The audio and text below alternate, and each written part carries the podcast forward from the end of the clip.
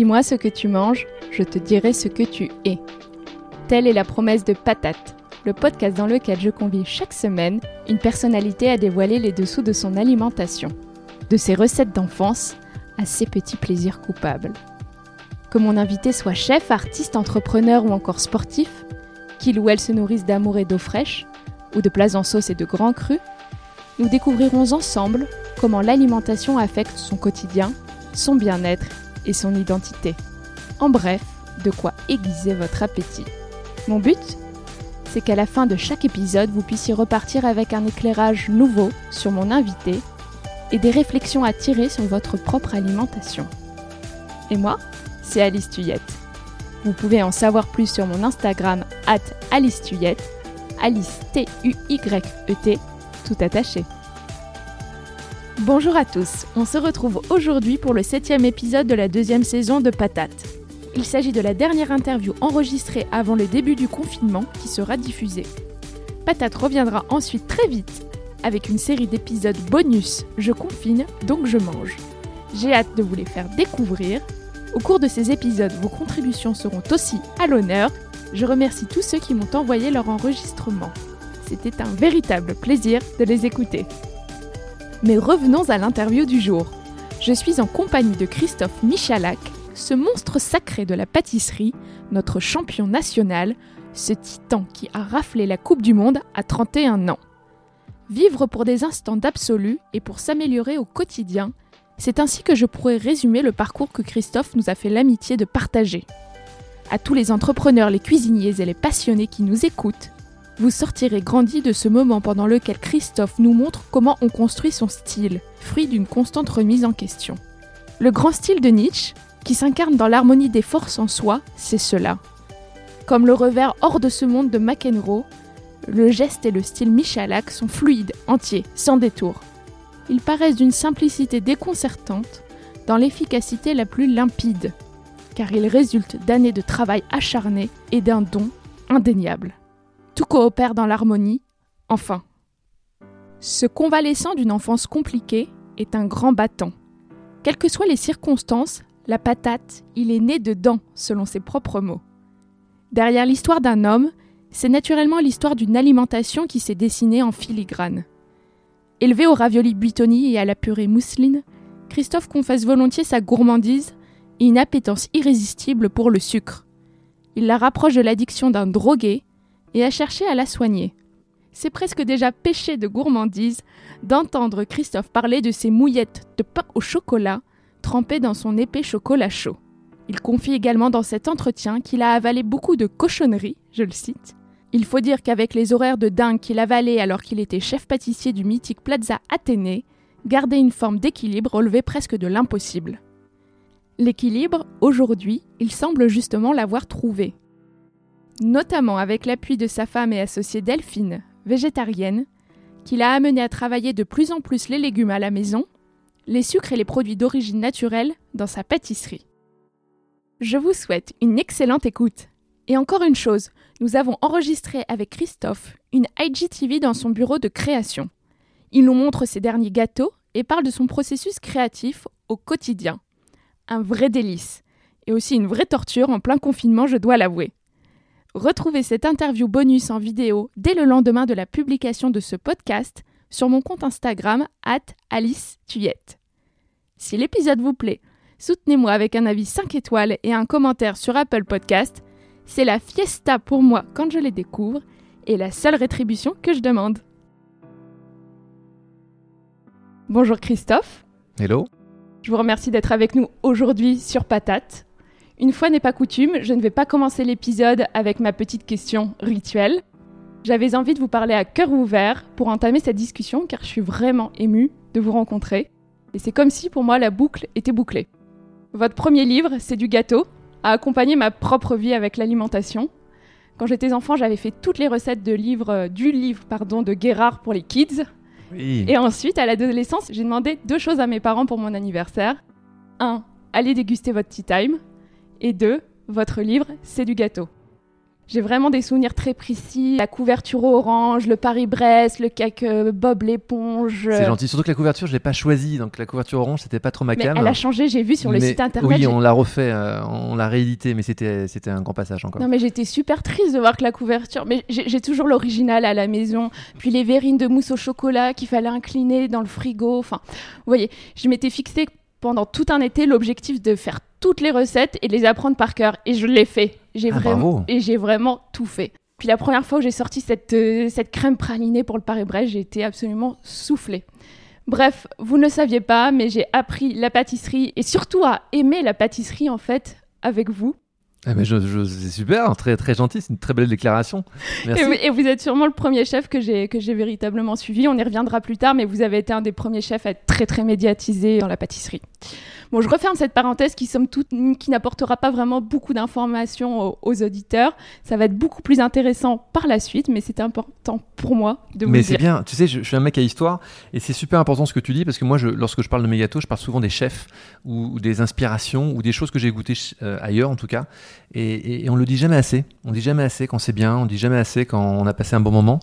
Euh, donc tout ce que tu me dis me touche beaucoup et, et c'est très bien. Tant mieux, voilà, je voulais le partager. Alors commençons comme je commence toujours mes interviews. Est-ce que vous avez la patate, Christophe?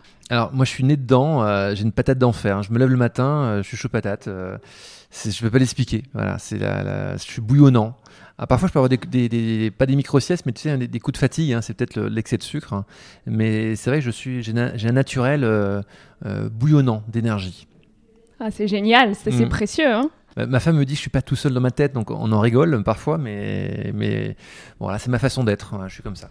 Alors Christophe, le but de l'émission est d'apprendre à vous connaître par le prisme de votre alimentation. Alors pour commencer, est-ce que vous pouvez me parler du dernier repas qui vous a marqué? Et pourquoi? Un repas chez des amis, chez vous, cuisiné par Delphine, votre épouse, ou Ouais. au, au Écoute, restaurant, peu importe. Alors euh, récemment, j'ai une très bonne amie qui s'appelle Catherine Roy, euh, qui est un peu la, la, la papesse euh, à l'époque de Elle Magazine et qui a, qui a découvert tous les grands chefs. Et euh, en fait, on fait un concours avec Catherine. euh, on se fait le concours de la pâte à la poutargue. Alors, la pâte à la poutargue, euh, c'est qui fera euh, le meilleur plat, qui va épater l'autre. Et Catherine, euh, est une cuisinière hors norme, vraiment. Euh, et il y a quelques mois, donc c'était euh, au début, en fin d'été, eh bien, euh, on était euh, attablé chez elle. Euh, je venais de faire un tennis, donc j'avais faim. Il était midi. J'étais entouré que de gens que j'aimais. Et elle a fait les pâtes à la poutargue. Et écoute, je vais te dire un truc. Euh, j'ai été à un moment donné en connexion avec Dieu lorsque j'ai goûté ces pâtes à la poutargue parce que la cuisson était parfaite, parce qu'elle avait fait un fumet avec un, enfin, elle avait pris un fumet de poisson lié avec de l'ail, beaucoup d'ail, euh, de l'ail confit, plus de la poutargue râpée, euh, et tout ça sur ces pâtes à la poutargue, le tout ensemble, eh bien, j'ai été vraiment, j'ai eu une émotion intense. Et, euh, et je m'en souviens encore. Et en fait, je suis un mec qui est toujours à la recherche de ce genre de moments.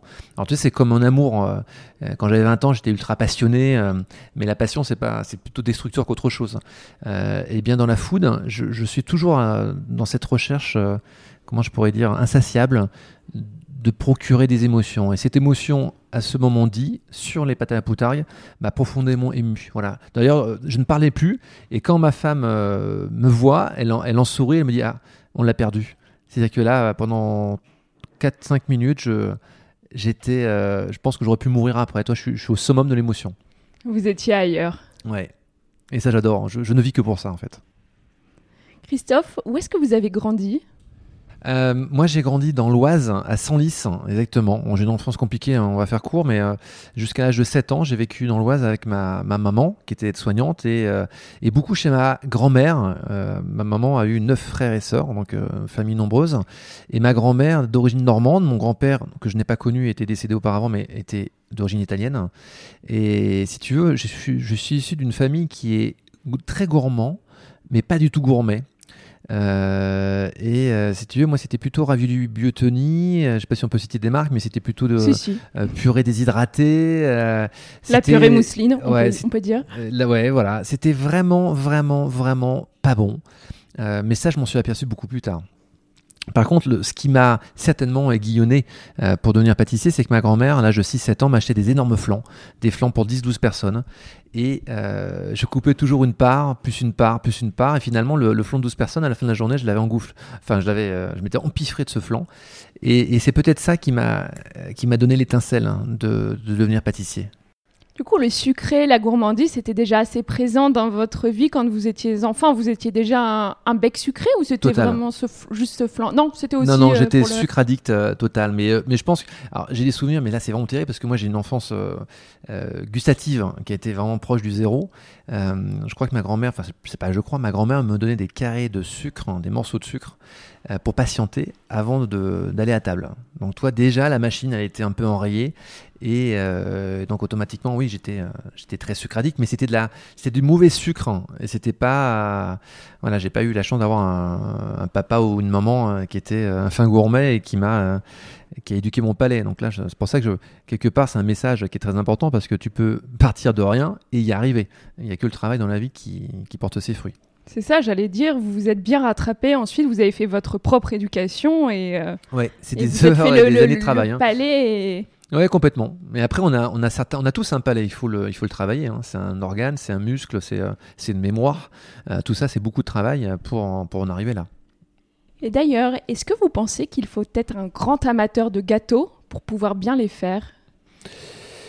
Hmm, c'est une question piège. Tu sais, moi, quand je fais un gâteau, déjà, je donne beaucoup d'amour. Je me donne, en fait, quand je fais un gâteau, vraiment. Euh, et au-delà de tout ça, j'essaie toujours de procurer une émotion intense. Alors bien évidemment, euh, un gâteau, s'il y a 10 personnes autour de la table, euh, les 10 personnes ont toujours euh, un goût différent ou une allergie particulière, donc on ne peut pas toucher tout le monde. Mais je sais que moi, ceux qui me connaissent le savent, je mets énormément de sincérité dans mes produits. Euh, voilà, même si je suis très créatif, je me suis un peu calmé. Euh, d'ailleurs, je sors un bouquin là, en fin d'année sur qui va synthétiser mes 20 ans de carrière sur cette époque Plaza Athénée que tu as dû connaître, enfin que tu as connu, ce qu'on en a parlé au début, euh, sur la période en 2013 lorsque j'ai créé ma première entreprise avec mon épouse qui s'appelle la Michelak Masterclass avec un gâteau qu'on appelait le fantastique qui changeait tous les jours. Je réfléchissais la veille à ce que j'allais faire le lendemain, selon les fruits du marché, selon la saison, selon mon humeur. Et puis cette période actuelle hein, qui est que j'appelle la, période Michelak Paris où vraiment on, a développé. Euh, bah, je trouve que c'est vraiment les gâteaux qui me ressemblent vraiment maintenant. Euh, parce que maintenant j'ai un laboratoire central, j'ai 50 collaborateurs, donc on a grandi, on, fait des choses différemment. Et je me suis un peu calmé. Euh, comme nous les hommes, je dis souvent, à l'aube de la cinquantaine, on commence à avoir un cerveau, on commence à, savoir vraiment ce qu'on veut, ce que l'on est et ce qu'on veut faire. je trouve que voilà, mes gâteaux me ressemblent vraiment maintenant. Mais c'est quoi alors le style Michalak aujourd'hui J'anticipe un peu la suite de l'interview sur sûr. votre bien parcours, je, c'est très prétentieux de parler de soi, mais je dirais euh, authentique, simple et efficace. Pour faire simple et efficace, comme disait euh, notre ami Conticini, euh, ça peut prendre toute une vie, ce qui est vrai, ce qui est pas faux. mais quand je dis simple et efficace, c'est que je sais pas, il y, a une forme de sincérité. Je, je déteste passer 5 heures sur un gâteau pour looker un gâteau et, avoir un gâteau qui est joli, mais bon, finalement, est-ce qu'il y a un réel intérêt? Lorsque je fais un gâteau, il y a plusieurs formes dans ma tête euh, que, je veux mettre au point. Je veux qu'il soit joli, bien évidemment. Je veux qu'il soit très bon. Je veux qu'il ait plein de textures. Je veux qu'il développe des émotions. Mais au-delà de tout ça, je veux qu'il qu'il voyage correctement. Je veux qu'il se coupe facilement et je veux que lorsqu'on le déguste, il se digère facilement. Toi, c'est, je vais très loin dans ma, dans, dans, la, totalité, dans la démarche, ouais, mhm. c'est pas commun. Et toi, mon épouse m'a apporté beaucoup de bien. Euh, c'est quelque chose, je j'en tenais pas compte, mais depuis quelques années, on travaille des œufs bio, on travaille sans, euh, enfin, en tout cas, que avec des colorants naturels. On travaille de plus en plus avec euh, des sucres naturels, non transformés, parce que j'ai compris que j'adhère à la calorie utile, la bonne calorie. Moi, je mange beaucoup de gâteaux, je, je suis fan de gâteaux. Après, j'ai compris aussi que trop de sucre, trop de mauvaises choses dans mon organisme me freinait, euh, freinait euh, justement ma, mm, tu sais, ce côté, euh, cette patate naturelle bah, que j'ai tous les jours. Cette énergie, en fait, ça plombe. Ouais, ça, ça, me plombait mon énergie. Et j'ai décidé, il y a quelques années, de, faire très attention à tout ça. Alors que dans les années 2000, ça, me traversait l'esprit. C'est-à-dire que tu me disais, tiens, tes colorants, c'est peut-être pas top parce que tu mets, toi, ça, pour moi, ça rentre dans nos Vous diriez que l'évolution, ça s'est naturalisé, un mieux manger et puis peut-être simplifier aussi. Si vous, oui, alors, vous aimez la, simplicité. Euh. alors quand je parle simplicité, c'est très aléatoire. C'est une simplicité. Euh, déjà dans la production, parce que lorsque je pense et quand je réalise mes gâteaux dans ma tête, je pense aussi à mon équipe qui va le réaliser chaque jour. Et moi, je suis très maniaque et je veux que chaque produit sorte de la même façon tous les jours euh, et qu'il y ait une fluidité. Et je pense toujours à mon personnel qui, je déteste perdre du temps lorsque je travaille, je déteste faire perdre du temps euh, aux gens que j'apprécie, aux gens euh, qui travaillent chez moi. Donc tout est, c'est une forme de respect mutuel. Hein. Donc tout est mûrement réfléchi. Jamais je ferai un gâteau qui va me prendre trop de temps ou j'ai bidouillé. Euh, tu sais, c'est un peu comme euh, le tennis ou comme les arts martiaux, quand tu pratiques euh, un certain sport un certain niveau, eh bien à un moment donné, il y a un geste pur. Et ces gestes purs que tu arrives à avoir lorsque tu fais de l'aïkido, du karaté ou du tennis, eh bien ça demande des années, des années, des années de travail et de remise en question. Voilà, hein, je, je vous plein de parenthèses, mais quand je travaille, je réfléchis à tout ça. Il y a plein de choses qui se, qui se mettent en fond de ma tête et, et je cherche le geste pur. Voilà. Pour la réalisation, pour le goût, pour la, texture, pour, pour tout, et jusqu'à digérer ce gâteau euh, qui doit être euh, voilà, jusqu'au bout, on doit aller euh, jusqu'au bout de la chaîne. Très bien Christophe, nous allons maintenant passer à la rubrique J'irai dîner chez vous. La cuisine, c'est le partage. Grave. Alors je veux en savoir un peu plus sur vos rituels d'hôtes. Rien de plus simple, vous vous laissez guider, je commence les phrases et vous n'avez plus qu'à les compléter. Très bien. À la table de votre dîner idéal, vous inviterez J'inviterai, euh, j'en parle souvent, il faut que j'arrête, mais euh, j'inviterai Paul McCartney parce que j'ai vraiment été très ému euh, de sa dernière bio qui a été écrite par un mec qui s'appelle Philippe Norman et qui, qui a enquêté sur lui. Donc c'est pas euh, McCartney qui se, qui se dévoile, hein. c'est vraiment un travail d'investigation d'un journaliste. Hein.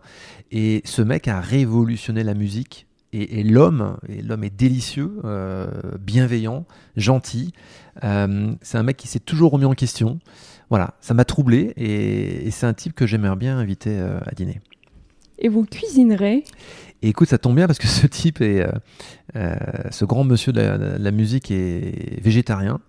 D'ailleurs, il disait que si tous les abattoirs étaient, tous les murs des abattoirs étaient vitrés, eh bien plus personne au monde ne mangerait de la viande. Et moi, mon épouse est, est végétarienne depuis plus de deux ans et par amour pour elle, si tu veux, lorsque lorsqu'on est ensemble, eh bien je mange pas de viande et pour être sincère, je suis pas un gros viandard, donc ça m'intéresse pas trop de la côte de veau, tout ça, c'est pas trop ma cam.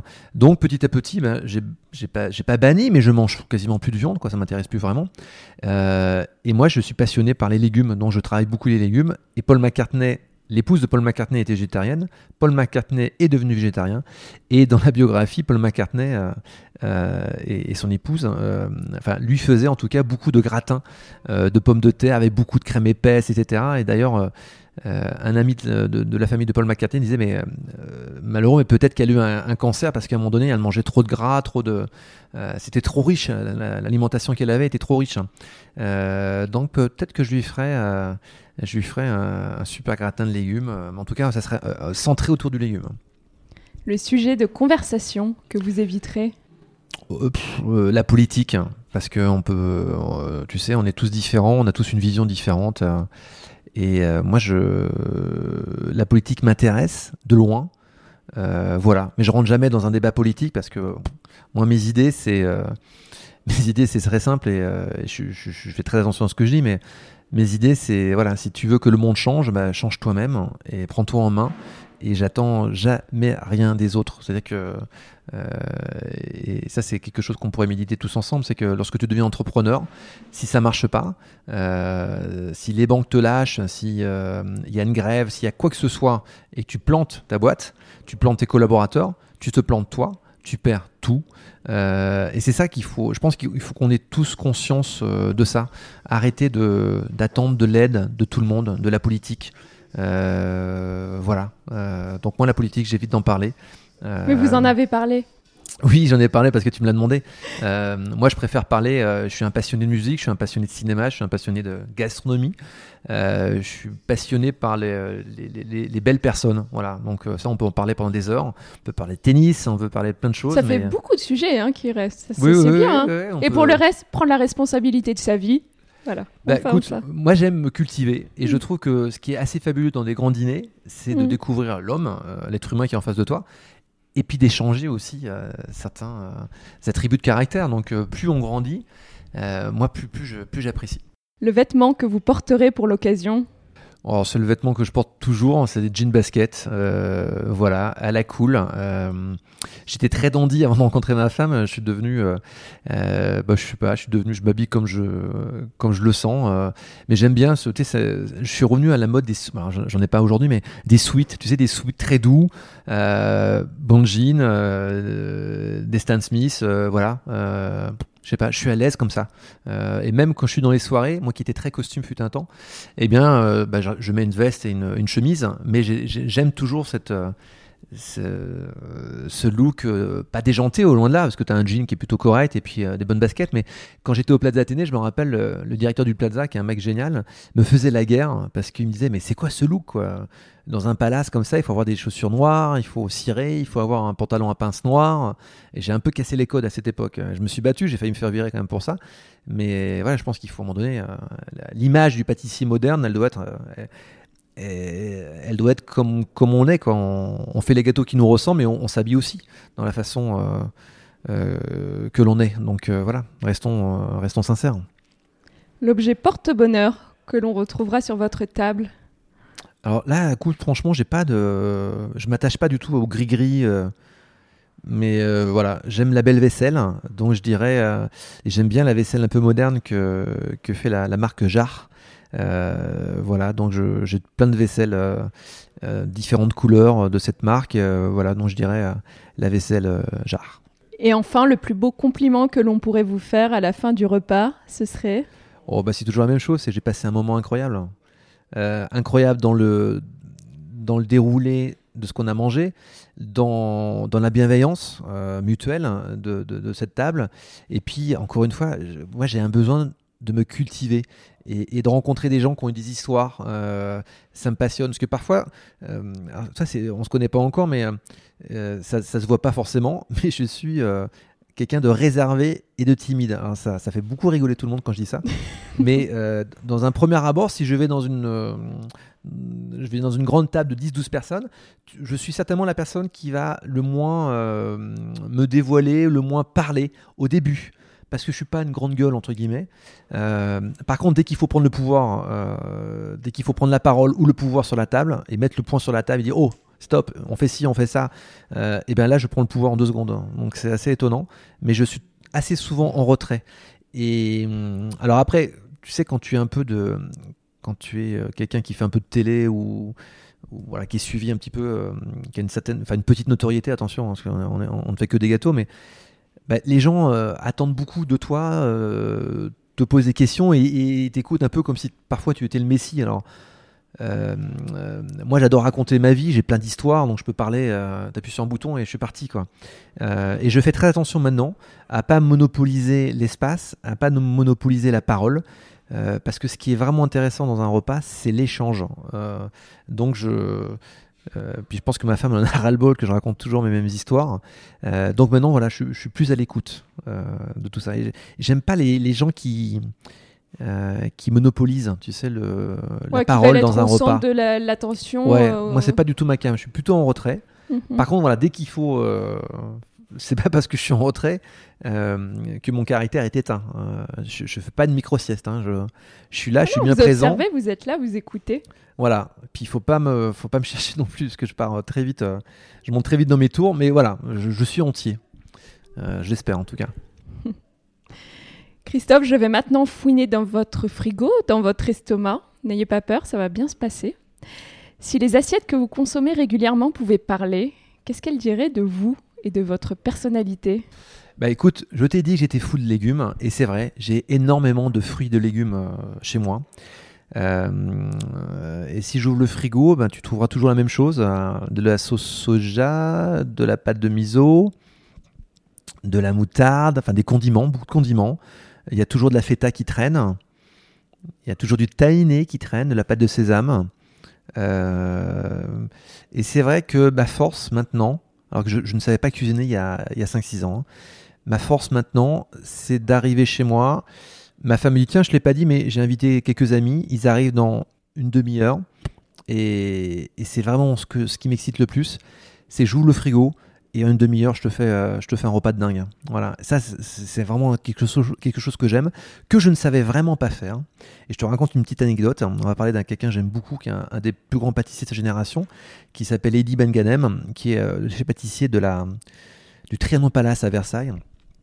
Et lorsque j'étais féru de concours, et j'étais à fond dans les concours euh, lorsque j'avais 29-30 ans, avant de passer la Coupe du Monde de la pâtisserie, euh, eh bien c'est quelqu'un, lui était chef à l'époque au Ritz, moi j'étais chef au Plaza, donc on s'appréciait énormément, on se prenait un petit café de en temps le matin, et lui m'avouait que lui ce qu'il adorait c'était ouvrir son frigo et faire un plat salé ou sucré comme ça, euh, sans balance, à l'instinct. Et en fait, tu vois, je, faisais le mec, ah oui, c'est pas mal, hein, c'est intéressant. Et dans ma tête, j'étais en alerte maximum. Je dis, attends, mec, c'est pas possible il arrive à ouvrir son frigo et sans balance, sans rien, faire un plat salé en plus et, sucré. Mais le mec est dix fois meilleur que moi. Moi, je sais pas faire ça. Et là, j'ai eu un, ça m'a interpellé. Je me suis dit, il faut impérativement euh, que je travaille sur ça parce que euh, concrètement, euh, il, est dix fois meilleur que moi. En plus, c'est un, petit génie à la base. Et, je me, voilà. Et, ça, c'est un peu, c'est un peu ma vie de tous les jours. C'est toi une alerte en me disant tiens, bah lui il fait ça, il est bien meilleur que toi remettons en question, retravaille dessus. Euh, donc j'ai beaucoup travaillé sur la partie pâtisserie euh, pour justement encore une fois ouvrir un placard, un frigo et composer avec le peu qu'il y a devant moi pour faire un, dessert. Et puis bien plus tard, lorsque j'ai animé euh, une émission qui s'appelait Dans la peau d'un chef, où notre ami Nagui produisait l'émission, c'est moi qui avais écrit en fait ce, euh, cette, euh, comment dire, cette, cette émission. Le format de l'émission, vous l'avez écrit Voilà, je suis co-auteur euh, mhm. avec Nagui à ce niveau-là. Et puis, lorsqu'on l'a développé, moi, je, devais, je devais m'occuper de ma partie sucrée et j'avais prévu quelqu'un pour la partie salée. Et Nag me dit, tu sais, ça va être compliqué de faire. il va y avoir trop de chefs sur le plateau, sucré, salé, ça va être très compliqué à gérer. Il me dit, pourquoi tu prends, tu prends pas ce rôle et, tu affrontes des chefs salés et bon, sucré, c'est évident, mais pourquoi tu, tu te lances pas dans la cuisine? Parce que quand je viens chez toi, tout ce qu'on tout ce qu'on mange, c'est divin. Donc, euh, et là, toi, c'était très inquiétant parce que je me dis attends. Euh, oui, quand tu viens chez moi, moi je fais un risotto, je fais des pâtes, toi je fais des choses très simples. Mais là, si je dois être confronté, parce que le, thème de le tout début de cette émission, c'était d'affronter un chef de cuisine sur un plat salé et sur un plat sucré avec l'aide d'un commis. Et en fait, c'est le commis qui travaille, c'est toi qui le drive. Et à un moment donné, tu peux prendre la main et pendant une minute, tu, euh, tu finalises le produit. Pour, euh, voilà. Et ce produit était dégusté totalement à l'aveugle par deux personnes, était jugé, et ensuite tu avais un gagnant. Et moi, dans ma tête, il était hors de question que sur les cinq jours de la semaine, je perde euh, plus de trois fois. Voilà, je suis compétiteur dans l'âme.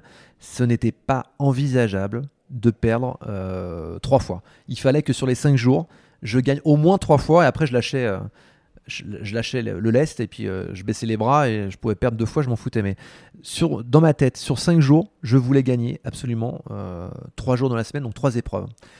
Et ben, qu'est-ce que j'ai dit oui à Nagui pour, pour l'émission.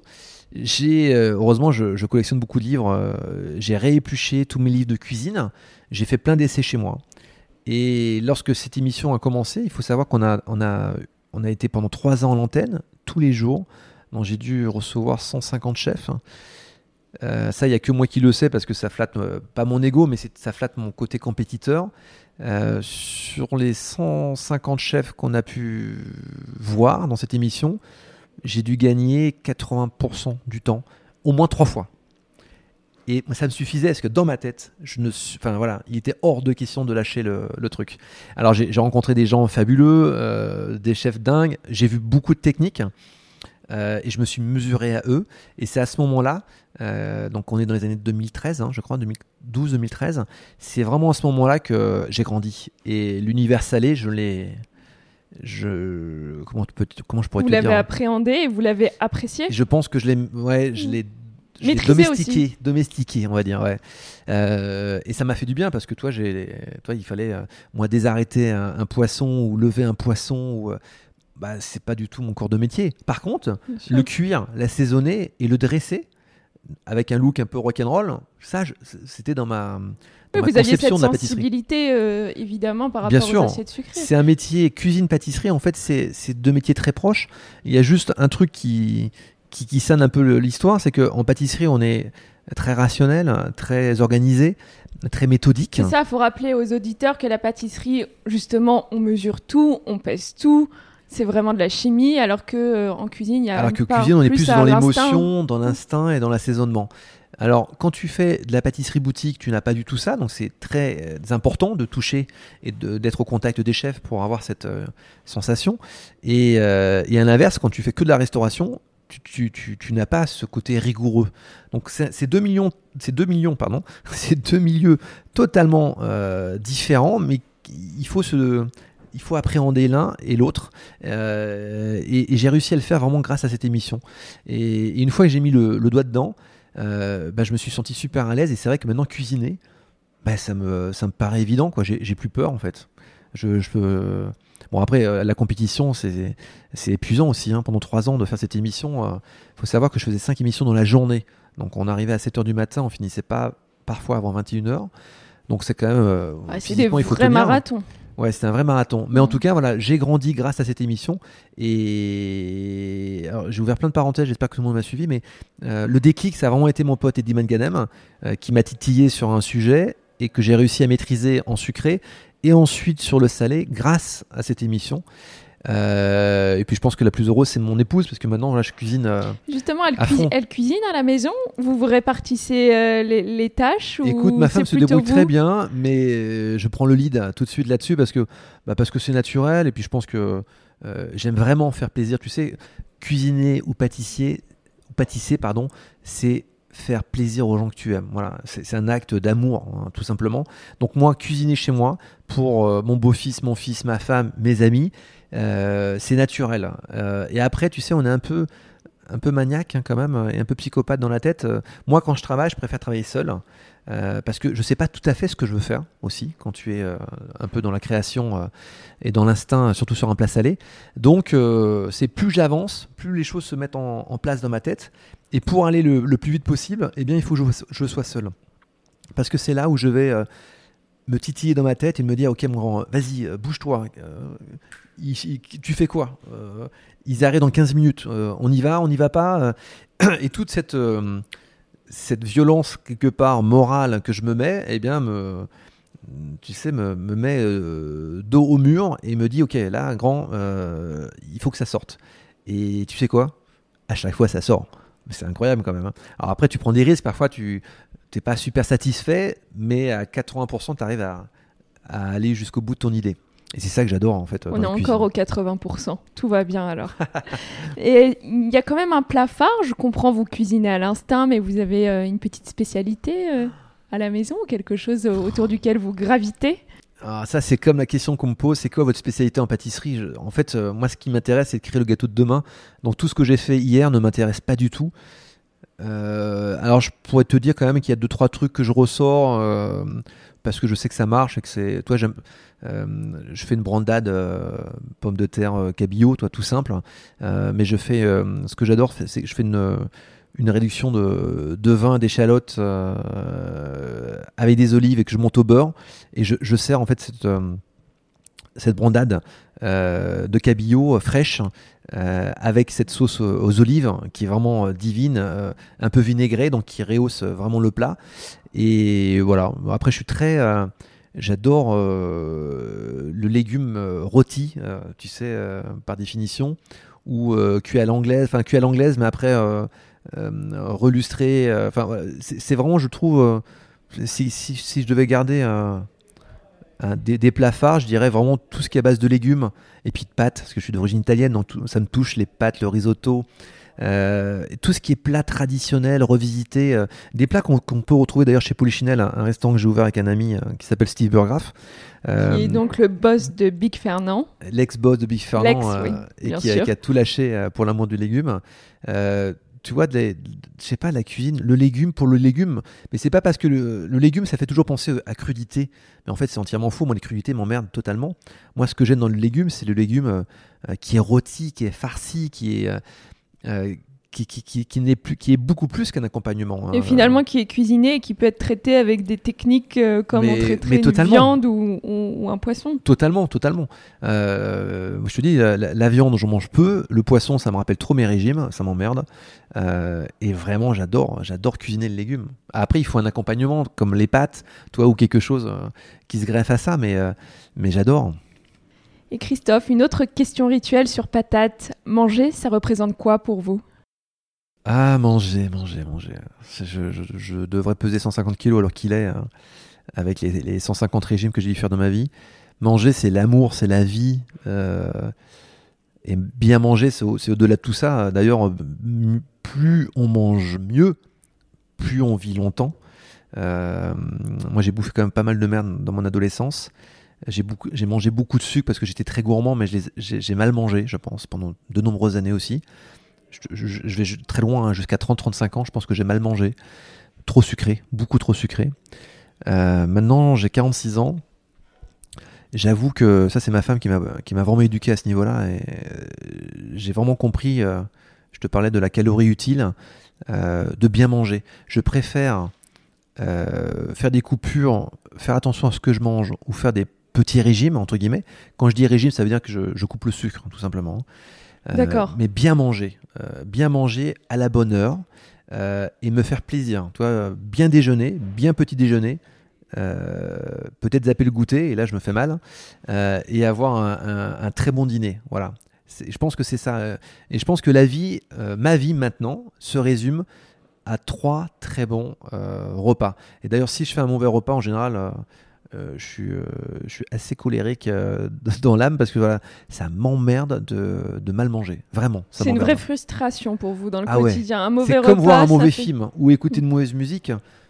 Putain, oh, j'ai presque 5 ans, enfin j'ai 46 ans, mais dans, peu de temps, j'ai un demi-siècle. Je n'ai plus de temps à perdre. Je, je veux plus mal manger. Je ne... Là, je te disais hors micro que j'ai déjeuné dans un restaurant qui était très sympa, mais c'était c'est de la viande, c'était pas pas tout à fait ce que je voulais.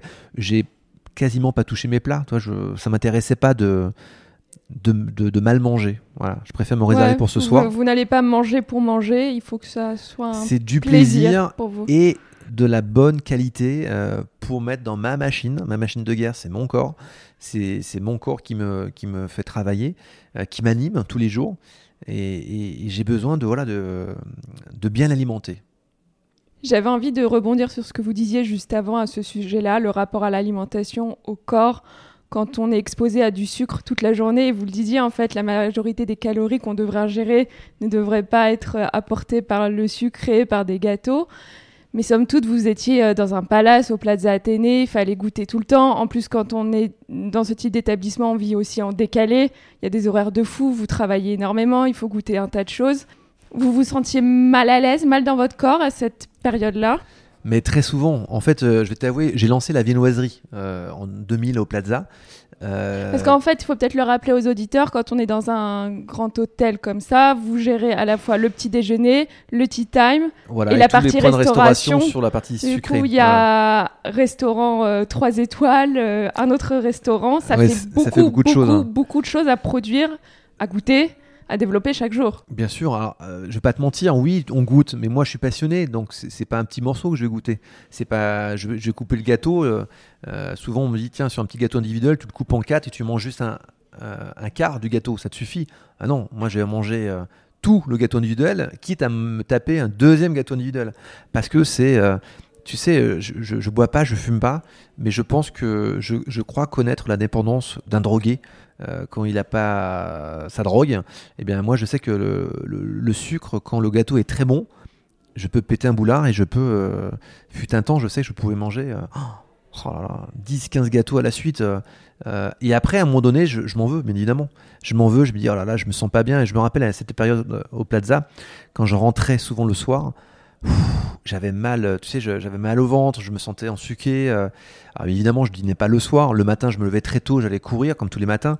Donc tout ça fait en sorte que, et j'avais à peine 30 ans, donc euh, mon corps éliminait assez rapidement. Maintenant, euh, je, peux plus manger comme je mangeais il y a, il y a 10 ou 15 ans. Et je l'accepte plus en fait. donc je fais très attention à tout ça. Et je pense que c'est nécessaire. Et je te parlais de la viennoiserie. Lorsque j'ai développé la viennoiserie au Plaza, les Kougloff, qui sont toujours à la carne 20 ans plus tard, euh, bah, c'était fabuleux, tu sais. Tu peux pas résister à une viennoiserie. Un pain au chocolat, tu le vois pousser, tu le cuis, tu le sors du four. Bon, dix minutes après la sortie du four, tu es obligé de le défoncer, euh, ce pain au chocolat, parce que il est tout feuilleté. Euh, c'est toi qui l'as roulé, tu l'attends. Ça fait deux heures, tu le vois pousser, une demi-heure, tu le vois cuire. tu ne peux que craquer. Et, et la viennoiserie me rend dingue euh, au Plaza. J'ai dû prendre 5 kilos assez rapidement parce que je, passais minuit à faire les croissants.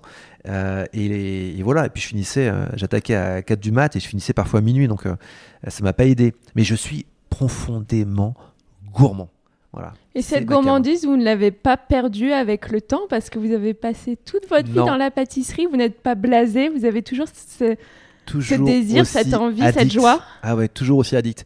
Toujours aussi addict aussi de, de voir ce que font mes confrères, d'aller goûter euh, les gâteaux de mes copains, euh, de voyager, de découvrir, euh, d'aller manger un super mango sticky rice dans les rues de Bangkok, d'aller à New York et, de goûter un bon cookie ou, ou le, le, top du cheesecake qui se fait en ce moment. Ouais, je suis, je suis vraiment accro, accro, accro. Et quand je goûte quelque chose... Et curieux. Et très curieux. Et quand je goûte quelque chose un produit lambda, euh, je dis n'importe quoi, une pâte à tartiner qui est meilleure que la, que la mienne, j'en dors pas de la nuit. J'en dors pas de la nuit, je me dis, mais merde. Euh, Et c'est quoi, c'est l'ego qui est touché là? Oh, je pense qu'il y a une forme d'ego, il y a une forme de remise en question, de se dire euh, c'était vraiment meilleur. et, ça me pousse à me remettre en question.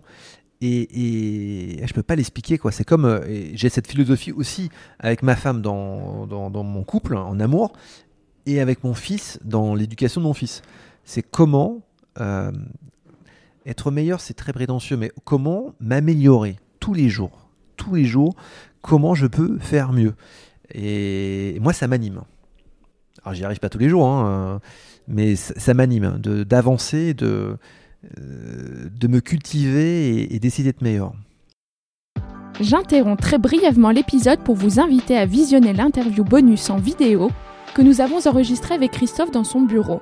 Nous y parlons création quotidien à la tête de son entreprise, gourmandise encore, et surtout, il nous montre ses dernières créations. De quoi vous faire saliver, d'autant plus en plein confinement. Cette vidéo est à retrouver dès le lendemain de la publication du podcast sur mon compte Instagram, at Alice Tuyette, Alice T-U-Y-E-T.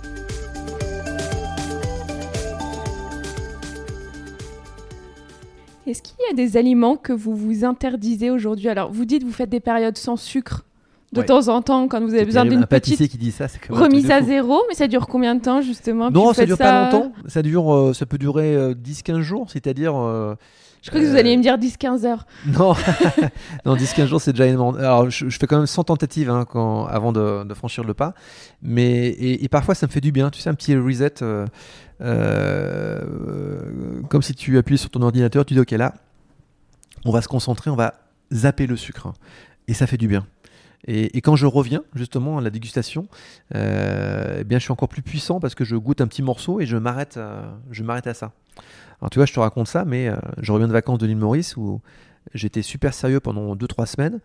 Euh, et là, je sais pas, le froid, la grisaille, euh, tu sais, le, euh, dès que tu allumes la télé, etc., enfin, enfin, tout le monde est, tout le monde va pas bien, il y a un virus, il y a ci, il y a ça.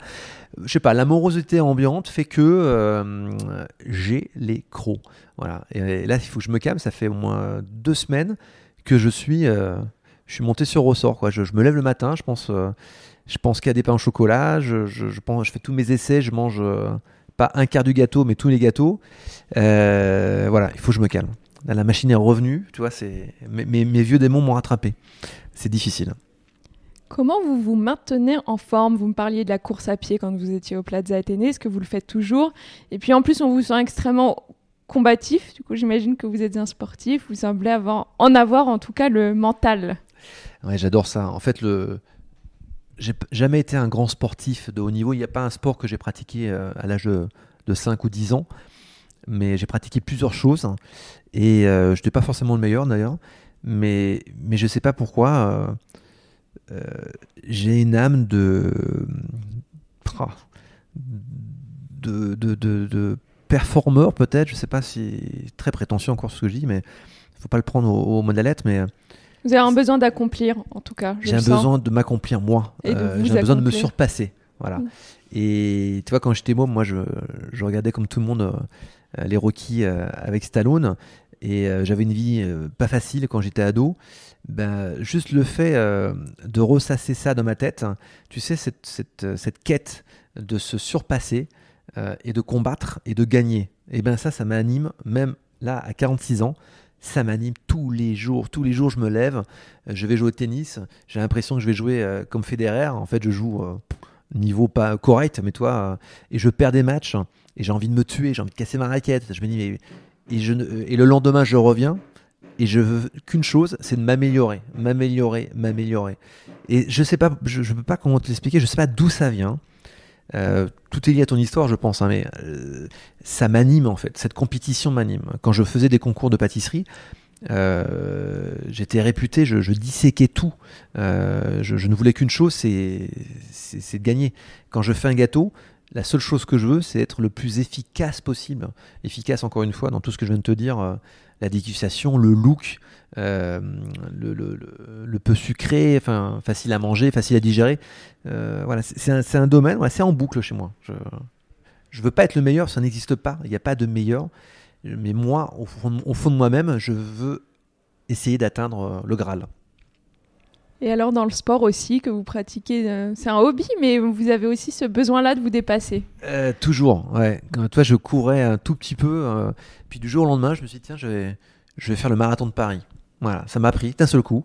Je me suis levé un matin, je courais comme une merde, et je me suis mis à courir. J'ai couru 5 minutes, j'étais essoufflé, et je me dis alors là j'ai couru 5 minutes, demain je me repose. Donc j'ai pris un jour de repos. Et le lendemain, je me suis dit, bah, je vais courir pas 5, mais 10 minutes. Et à chaque fois, je vais mettre 5 minutes de plus. Et j'ai couru 10 minutes. J'ai pris une journée de congé, enfin de repos. Et après, le, le, le quatrième jour, j'ai couru 15 minutes. Et jusqu'à courir 60 minutes. Donc déjà, c'était un exploit. Et puis j'ai poussé à 1h30, à 2h. Et puis à un moment donné, j'ai dit, bah, hey, mon pote, 2h, on attaque le marathon. Et j'ai couru le marathon. Et je ne sais pas pourquoi, c'est dans la tête, quoi. C'est je trouve que c'est excitant quand même de, de, se mettre des, de pas se mettre de barrières, de se dire euh, il faut y aller quoi. C'est comme un jour, tiens, euh, je rêverais d'écrire un livre. Euh, on va tout faire pour écrire un livre. Moi, j'ai rêvé de faire de la télé pour éclairer mon métier qui était vraiment pas mis en valeur dans les années 2000. Maintenant, on l'est, voire un peu trop, mais en tout cas, j'ai beaucoup travaillé pour en arriver là. Et, ça m'a, c'était un vrai plaisir. Et après, je passe souvent à autre chose. Là, maintenant, je suis dans une période de tennis. Ça fait euh, assez tardivement, je me suis mis au tennis il y a, il y a, il y a 5 ans, vers 40-41 ans. Et le tennis, en fait, c'est le sport le plus dur que j'ai rencontré parce que c'est physique, mental et euh, technique. Euh, et si pas les trois, ça, ça, ça, ne passe pas. Euh, il faut une grosse force morale. Ça, pourtant, je l'ai. Mais euh, voilà, dès que je perds mes moyens sur un terrain, ben, je, je, dégringole. Donc, donc euh, je, me sers de ce, de, ce, sport en tout cas pour essayer d'évoluer, d'avancer. Et, en fait, c'est un mur, tu as l'impression que c'est infranchissable. Tu ne fais que et tu ne peux que progresser. Et c'est pour ça que j'aime ce sport. Lorsque vous passez une mauvaise journée, bon, j'ai compris, vous avez la patate à peu près tous les jours. Mais bon, disons, il y a un petit manque d'énergie, euh, vous avez le jet lag, je ne sais quoi. Qu'est-ce qu'on retrouve dans vos assiettes à ce moment-là? En général, c'est pas bon parce que quand, la... quand je suis fatigué, ou quand je suis pas, euh, je suis pas au top. Je vais t'avouer un truc quand je voyage aussi euh, avec ma femme. Euh, on bouffe que des merdes. Je sais pas pourquoi. Dans les aéroports, on se lâche, tu sais, on se dit tiens, on prend l'avion, bah tiens, on pourrait se prendre une grosse tablette de chocolat, gna on va la manger dans l'avion. Et c'est vrai que dans les aéroports, je sais pas pourquoi, j'ai un lâcher prise. Je mange n'importe quoi, c'est une honte. Et, ce qui me rassure, c'est que ma femme est comme moi. Donc voilà, on, sait qu'on va faire un gros voyage. On va partir, je dis n'importe quoi, à Los Angeles, à Boston. Euh. Bon, ben on sait que euh, si, euh, si c'est pas direct et si je suis obligé de passer par je dis n'importe quoi, par New York avant de partir à Boston, c'est trop près, ou à Chicago, tu peux être sûr qu'à l'aéroport de, de, New York, euh, je, je, vais, je vais défoncer un truc. Voilà, c'est n'importe quoi. Toutes les cochonneries euh, industrielles. Euh, non, alors ça, je déteste les bonbons, tout ça. Delphine euh, adore les, les, les, alors les trucs sans, sans, gélatine, mais adore les bonbons très épicés, euh, très acidulés. Voilà, moi c'est pas du tout ma cam. Moi, par exemple, quand j'arrive à New York, bah, je, fouille le, partout pour trouver une sorte de cheesecake. Mais un cheesecake, tu sais, peu cuit, euh, un cheesecake new-yorkais, un peu crémeux. voilà, j'ai un truc en tête, je ne pense qu'à ça. Euh, je suis dit, je suis un peu psychopathe parfois.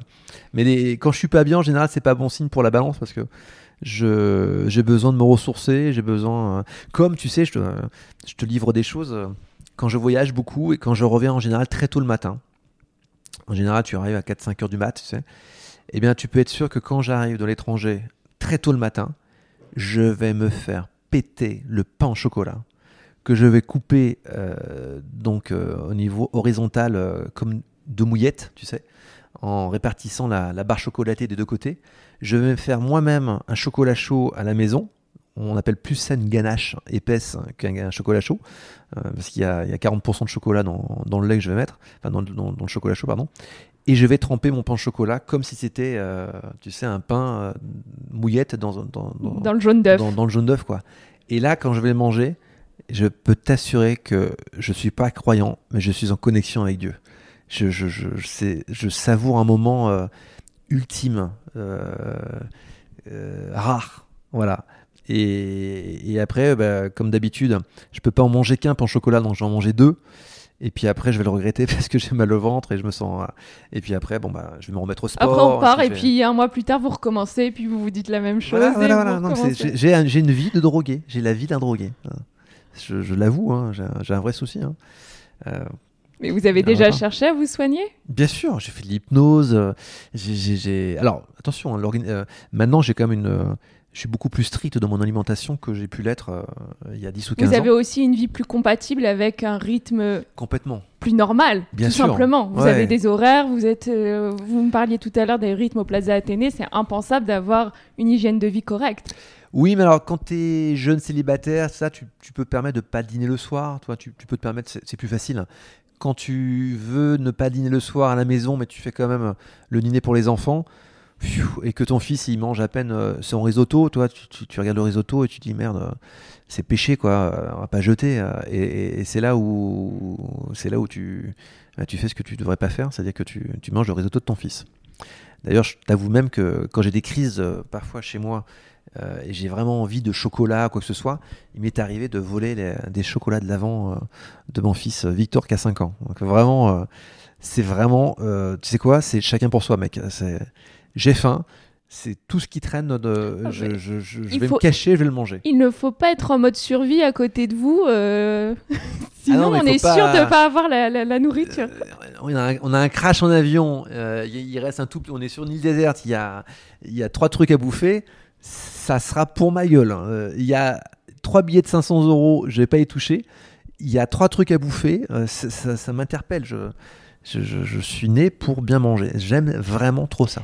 Vous parliez de l'hypnose. Il y a une thérapie qui a mieux fonctionné que les autres ou non, vous n'avez pas encore trouvé le, la clé trouvé. Non, à l'aube de mes, de Mais malgré tout, vous semblez avoir un rapport quand même beaucoup plus apaisé à cette gourmandise, à cette envie de sucre. Ouais, complètement. Ça veut dire que vous avez quand même trouvé des moyens en vous pour bah, je me sens pas bien. Tu sais, quand, quand j'ai un poids de forme, je me sens pas bien. Moi, je fais 1m83. Quand je dépasse 83 kg, euh, quand je dépasse 85 kg, je suis pas bien. Donc, il faut que je sois entre 82 et 85. 82, c'est mieux. 82, c'est pas souvent. Je dois être deux mois dans l'année à 82 kg. Bon, voilà, tu sais, à un moment donné, tu vis avec, hein, tu fais attention. Après, je veux rester, euh, je me sens bien quand je suis à mon poids de forme. Je veux aussi rester euh, séduisant pour mon épouse, donc je fais attention à plein de choses, bien évidemment. Mais c'est dur, c'est très très dur. Quand on est addict. Euh, mais cela dit, toi, ce qui est aussi très important, c'est que trop manger, euh, même si tu prends du plaisir, je suis pas bien dans mon corps. Donc cet équilibre, maintenant, m'est nécessaire. De manger équilibrement, euh, de manger sainement. voilà, je me sens mieux. Donc j'en prends conscience et j'en ai conscience. La nourriture, c'est notre première source d'énergie, notre carburant. Mais qu'est-ce qui vous donne le plus d'énergie en dehors de la nourriture? Euh, L'amour. L'amour, euh, l'amour de ma femme, l'amour de mon fils, l'amour de, des gens que j'aime. L'amour, c'est, l'amour qui te porte. L'amour d'une mère, euh, l'amour de ma femme maintenant, l'amour de mes enfants. Non, non, mais c'est, je, pense être quelqu'un de très bienveillant, euh, même s'il faut pas trop me, pas trop me casser les bonbons, euh, parce que je, peux vite monter aussi dans mes tours. Si, euh, je, déteste l'injustice, mais je pense être quelqu'un qui a beaucoup d'empathie pour les autres et qui est très bienveillant. Donc l'amour me porte en fait. L'amour des autres m'a toujours porté. voilà. Après, ce qui peut aussi, moi, me, j'ai un caractère fort, mais pas me détruire, mais m'épuiser, c'est le sentiment que parfois l'être humain on n'avance pas. Il y, a plein de gens qui ont qui sont bienveillants autour de toi. Et puis tu as quand même beaucoup de gens qui, euh, sont toujours jaloux ou qui, euh, sont toujours dans la critique ou dans la malveillance. Et ça, ça ça m'épuise en fait euh, tout ça. Parce que j'ai l'impression qu'on n'avance pas, l'être humain n'avance pas. là où on devrait tous se prendre par la main pour avancer, il y a toujours des réfractaires qui, qui, te tirent vers le bas. Donc ça, ce côté, toute cette injustice m'épuise beaucoup. Et comme j'ai pas de patience, euh, tu t'imagines un peu le résultat. Ouais, c'est pas un bon cocktail pour vous. Bon, Christophe, évidemment, j'aurais aimé parler davantage de votre parcours, mais le temps file. Vous n'êtes pas un bavard, mais, hein. non, mais vous avez des jolies histoires à raconter. Bon, à ce sujet-là, je recommande le podcast de Pauline Léniaud, Le Gratin. Vous avez parlé de manière assez extensive de la Coupe du Monde de pâtisserie que vous avez obtenu à à peine plus de 30 ans, ce qui est incroyable. Vous allez dans le détail de cette expérience sur le mental, la préparation, ce que vous avez ressenti avec Philippe Rigolo, cette bataille que ça a été. Et je, recommande vraiment d'écouter cet épisode-là euh, pour en savoir plus. J'ai quelques petites questions précises, comme il nous reste pas beaucoup de temps. Euh, quelque chose m'avait assez interpellé, c'est que vous avez un style, je je sais pas si, et je pense que vous n'aimerez pas ce mot, mais régressif ou, ludique parfois euh, dans, votre approche de la pâtisserie. Est-ce que c'est quelque chose qui a choqué votre entourage professionnel, euh, la clientèle, notamment quand vous étiez dans un contexte de palace? Parce que c'était très nouveau quand même tout ça. Ouais, en fait, euh, tu sais, au, début au Plaza, euh, j'ai développé euh, des macarons au saveur de l'enfance, donc des macarons fraise tagada. Après, j'ai rebondi sur tout ce qui était les cochonneries qu'on a tous mangé, les Mars, Snickers, Bounty. Et j'ai toujours. Ah, vous avez fait la totale J'ai fait la totale. Bah, ça veut pas dire qu'on faisait fondre un Bounty ah et on faisait une ganache avec. Hein. C'est que je, je partais des saveurs de mon enfance et des souvenirs pour réinterpréter cette histoire.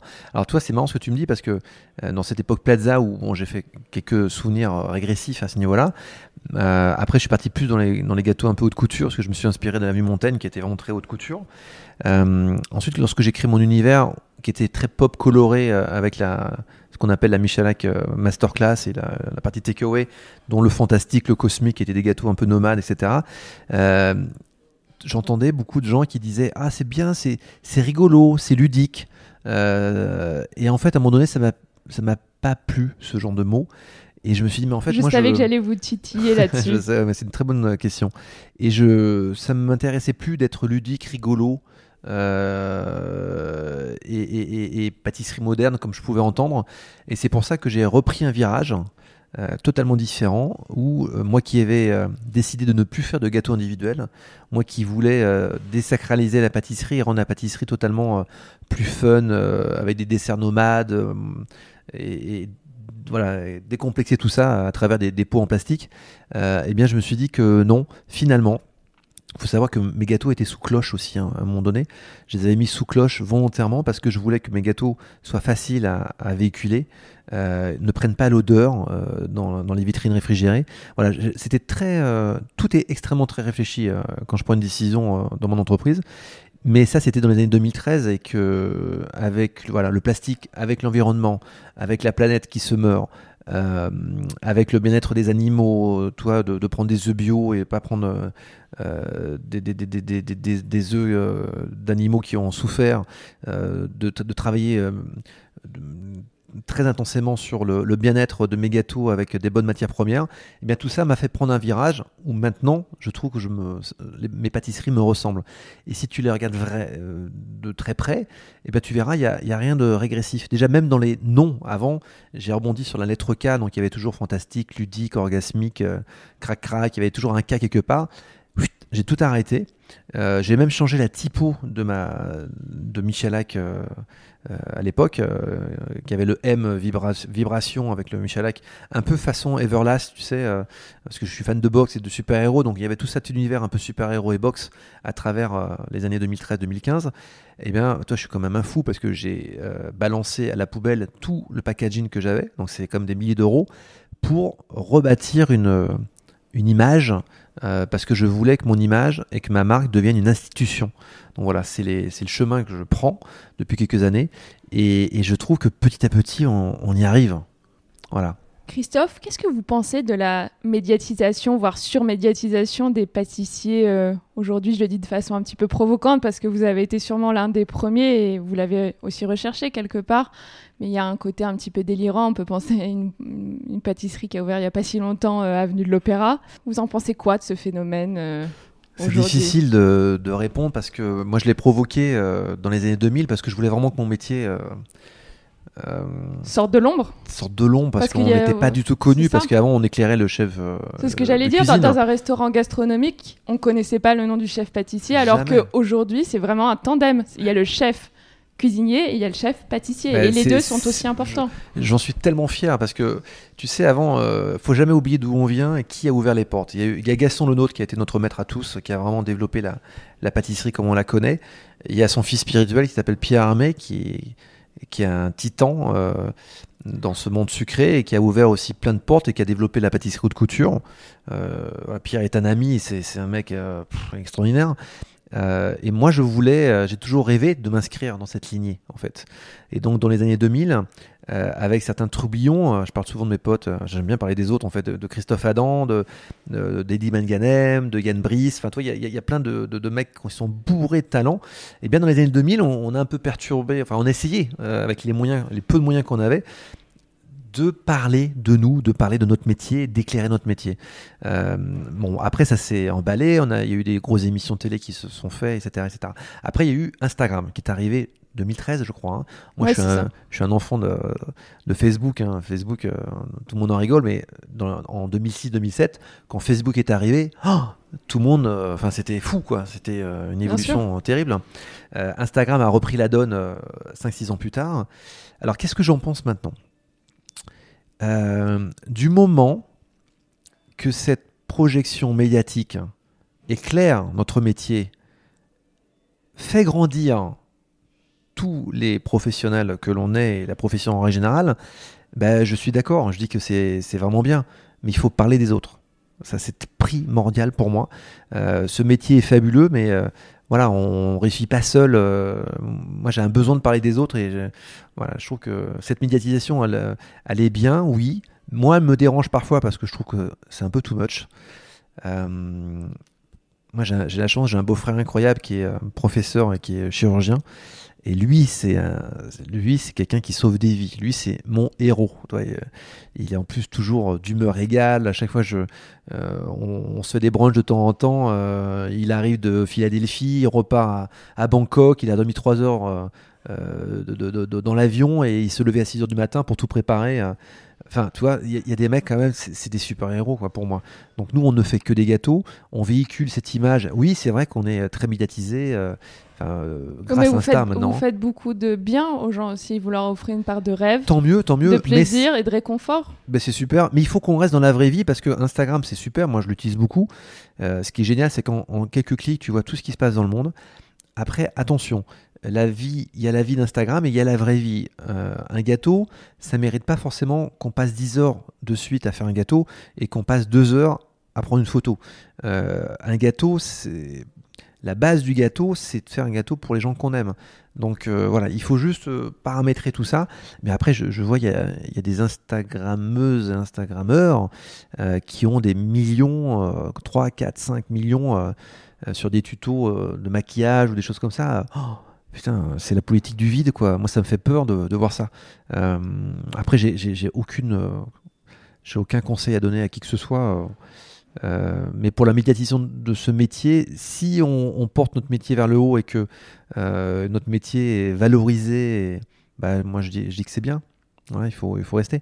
Mais il faut rester à sa place. On ne sauve pas des vies, on ne fait que des gâteaux. Hein. Euh, surtout des gâteaux pour les gens qu'on aime. Point barre. Christophe, je pense que les auditeurs l'ont bien entendu au cours de cette émission. Vous n'avez pas peur de la remise en question, l'a vu dans le cheminement de votre carrière et qui, qui arrive à ce point d'achoppement aujourd'hui. Si on vous disait que la pâtisserie c'était fini pour vous demain, vous feriez quoi? Ah, Déjà, je j'aurais mal au cœur. Tu sais quoi? Encore une fois, c'est ma femme qui répondra mieux que moi. Si, tout s'arrête pour moi, je rebondirai et je remonterai un truc en face. Même si j'ai plus rien, même s'il me reste euh, un bras et une jambe, j'ai pas peur de la conquête, j'ai pas peur de j'ai pas peur de revenir, à zéro parce que je viens d'une famille euh, très modeste qui m'ont donné les clés. Ma maman m'a toujours donné les clés. Si tu veux quelque chose, il suffit de travailler pour, l'obtenir. Et, euh, et, tu sais quoi? Ça va encore plus me motiver, en fait. Et quelque part dans ma tête, pour avancer, je me, je, je, je me repose jamais sur ce que j'ai. Je me dis toujours que je pars de zéro, que tout peut s'arrêter, et qu'est-ce que je fais pour aller encore plus vite et encore plus loin. Euh, et c'est ça qui me, fait, euh, qui me fait me lever tous les matins et qui me donne une niaque d'enfer. Voilà. Et c'est ce qui est inspirant pour nous. S'il ne vous restait qu'une journée à vivre, cher Christophe, de quoi serait composé votre dernier repas? Oh, oh la tuile. Euh... Entrée, plat, dessert. En fait, c'est très libre. Vous faites ce que vous voulez. Si c'est un goûter, c'est un goûter. Oh bah non, on va faire la totale, entrée, plat, dessert, fromage, tout quoi. Je te dirais là, mais les émotions du moment, toi, sans réfléchir, je prendrais un, un, avocado toast, mais alors avec le pain toasté comme il faut, euh, avec justement, tu sais, une cream cheese avec un peu de wasabi, avec un avocat bien mûr, des graines de sésame, voilà, un putain de bon avocado toast, voilà, ça, je prendrais ça.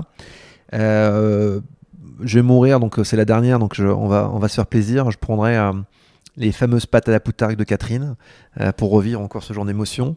Je me ferais péter le plateau de fromage de sa mère pour vraiment euh, me dire que quelle chance on a en France d'avoir des fromages comme ça. Et, euh, je me ferais un.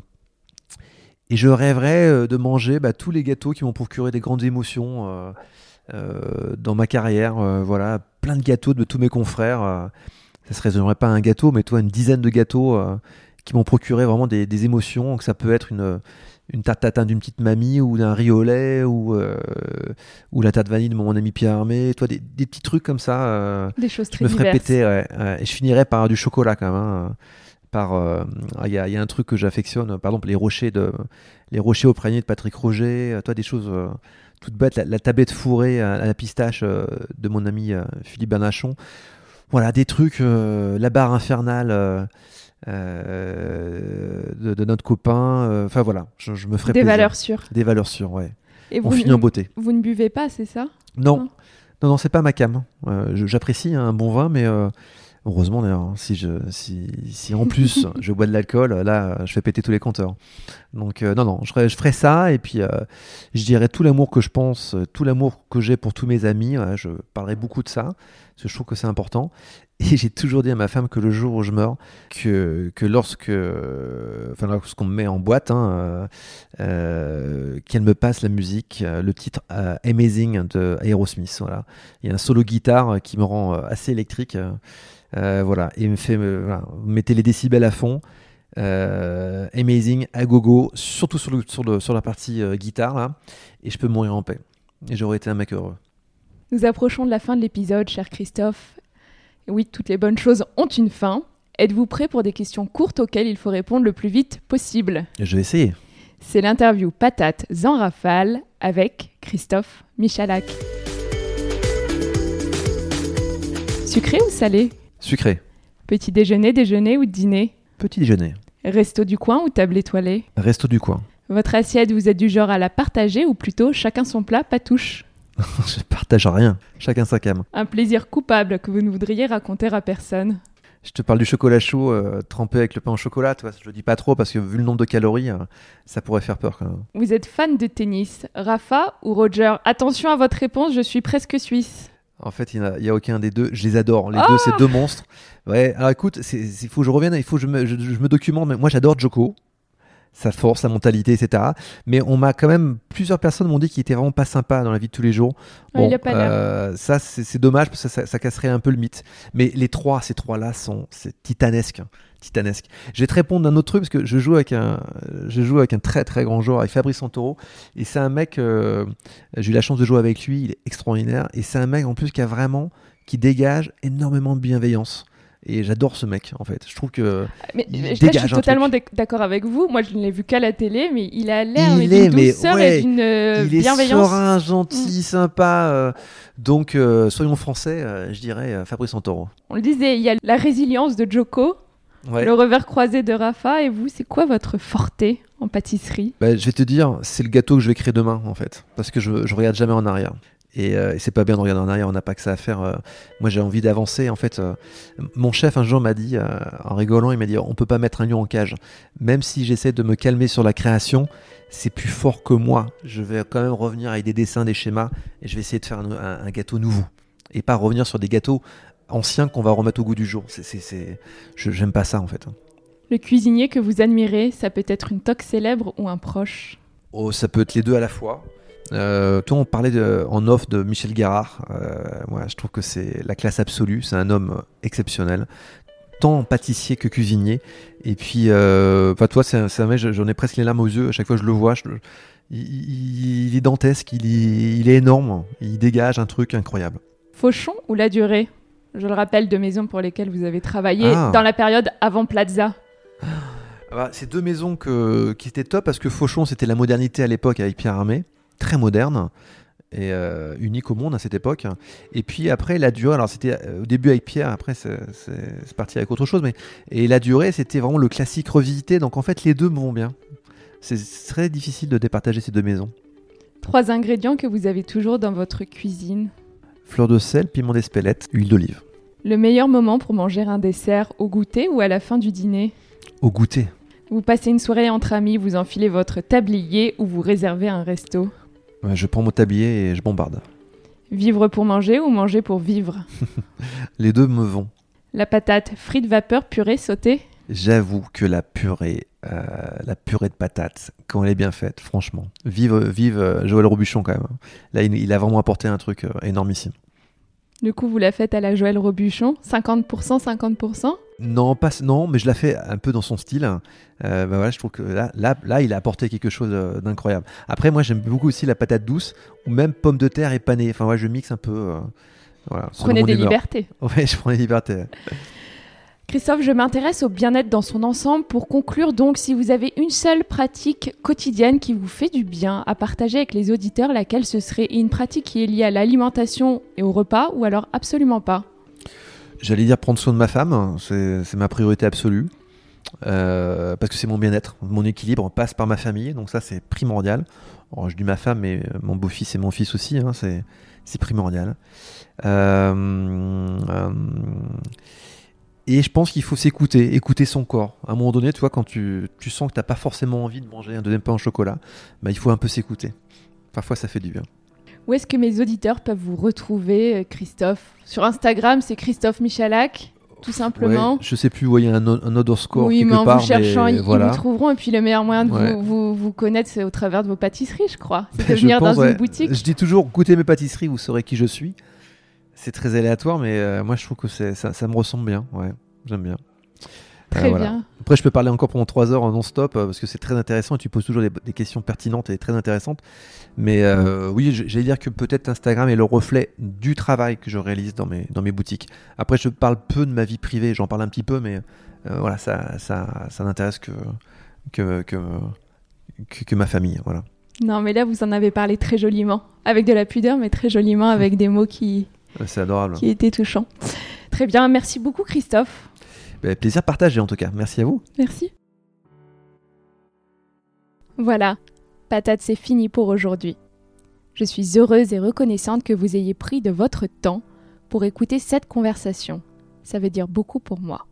Si vous avez des questions ou des remarques à partager, n'hésitez pas à m'écrire à alice at ou à réagir sur mon Instagram at alistuyette. Le mot de la fin? Gardez la patate, régalez-vous et ne lâchez rien. En cuisine comme dans la vie, On peut tous accomplir nos rêves à condition d'honorer nos engagements avec courage, détermination et une sacrée dose de travail. Allez, à très bientôt sur Patate.